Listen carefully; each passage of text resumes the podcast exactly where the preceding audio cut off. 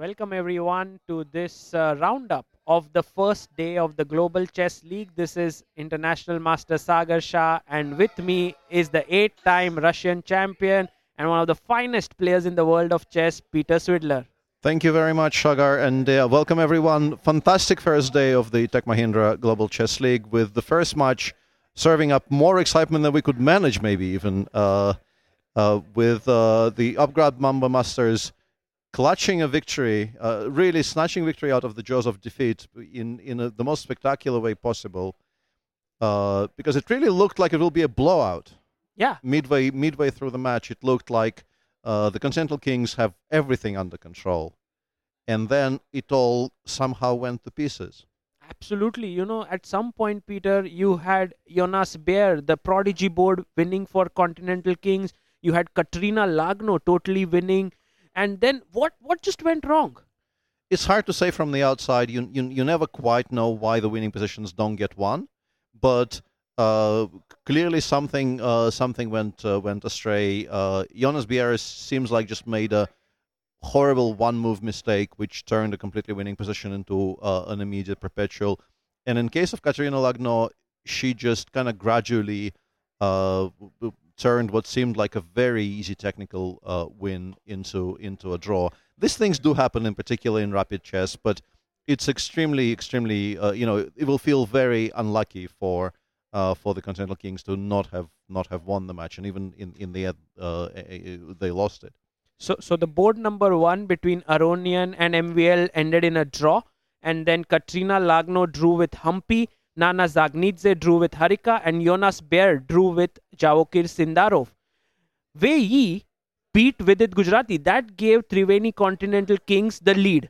But Yeah. then came the most important victory for the Mumba Masters, which was Grishchuk winning. Yeah, that was definitely the uh, the, the game of the match, uh, and uh, Grishchuk deservedly has to be uh, the player of the match if if such an award were were to be given out. Uh, and that is actually a very interesting game in in in a slightly different way because uh, one talking point we'll have to continue returning to in this tournament is the scoring system, the unique scoring system which heavily incentivizes players to play for a win with black. And so far in in the first day, I think Grishchuk is maybe the only person who properly embraced this idea because he went for something extremely risky in the opening, Mm, uh, which maybe you can even describe, if you want to be harsh, as somewhat unsound mm. in approach. But it gave him a very, very uh, unbalanced, sharp, difficult to play position against uh, Yu Yang Yi, uh, which he eventually just handled much better than, than his opponent. And he should have won it much faster than he did, but he did win it in the end. And because uh, the, the miracle draws happened in particular on boards four and six, uh, that win was enough for uh, the Mumba Masters to win the entire match because their loss uh, only cost them three points and their win earned them four. Right. And also, uh, Peter, you are very good friends with Grishchuk. You've seen Mhm. him playing since many years. Today, he handled his time also very well.